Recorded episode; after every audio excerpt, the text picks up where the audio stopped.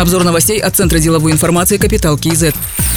Правительство сделает все возможное, чтобы в Казахстане создать одни из самых благоприятных условий для ведения бизнеса. Об этом заявил премьер-министр Оскар Мамин. Законодательно будут заложены принципы презумпции добросовестности предпринимателей. То есть, если какие-то вопросы не урегулированы действующим законодательством, то они будут толковаться в пользу бизнеса. Также предусмотрен переходный период в отношении норм, накладывающих дополнительные обязательства на бизнес и граждан. Оскар Мамин подчеркнул, что на особом контроле находится развитие местного содержания, принимаются меры по защите внутреннего рынка от небезопасной и некачественной продукции.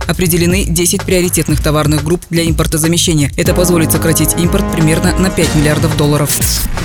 Народный банк приобрел облигации компании «Астана ЛРТ» на сумму 400 миллионов долларов под гарантию Министерства финансов Казахстана. Ставка 3,25%, срок погашения 5 лет. Гарантия Минфина является достаточным основанием с точки зрения возвратности и рыночной коммерческой выгоды, сказали агентству «Интерфакс Казахстан» в Народном банке. «Астана ЛРТ» выпустила на бирже Международного финансового центра «Астана» облигации на сумму 520 миллионов долларов. Это первый транш из программы на полтора миллиарда долларов. Из них 344 миллиона планируется направить на погашение китайского займа. Остальные средства средства на строительные работы. Напомним, строительство первой ветки столичного ЛРТ началось в 2011 году и должно было завершиться в 2013. Потом сроки неоднократно переносились. По новым планам ЛРТ достроят к сентябрю 2020 года.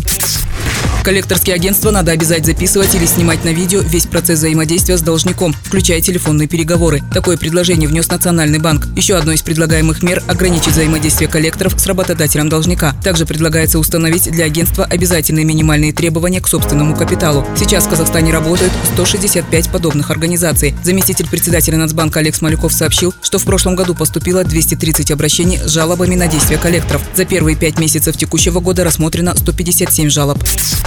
Беспошлиный павильон белорусских товаров открылся на территории Центра приграничного сотрудничества «Харгос». Свою продукцию представили более 20 крупнейших компаний Беларуси. Это производители детского питания, готовых завтраков, кондитерских изделий, напитков и других товаров. Открытие магазина – это первый шаг в долгосрочном сотрудничестве и маркетинговый ход, за которым должны последовать более серьезные инвестиции с белорусской стороны, сказал первый заместитель премьер-министра Беларуси Александр Турчин. Планируется также построить на территории Харгоса производственные предприятия.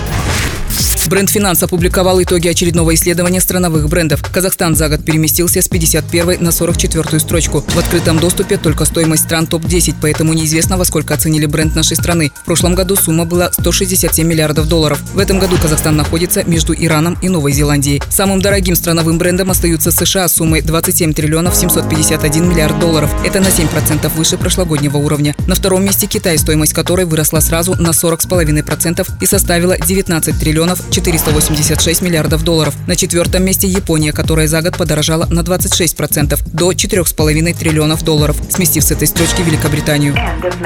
Другие новости об экономике, финансах и бизнес-истории казахстанцев читайте на Капитал Киезет.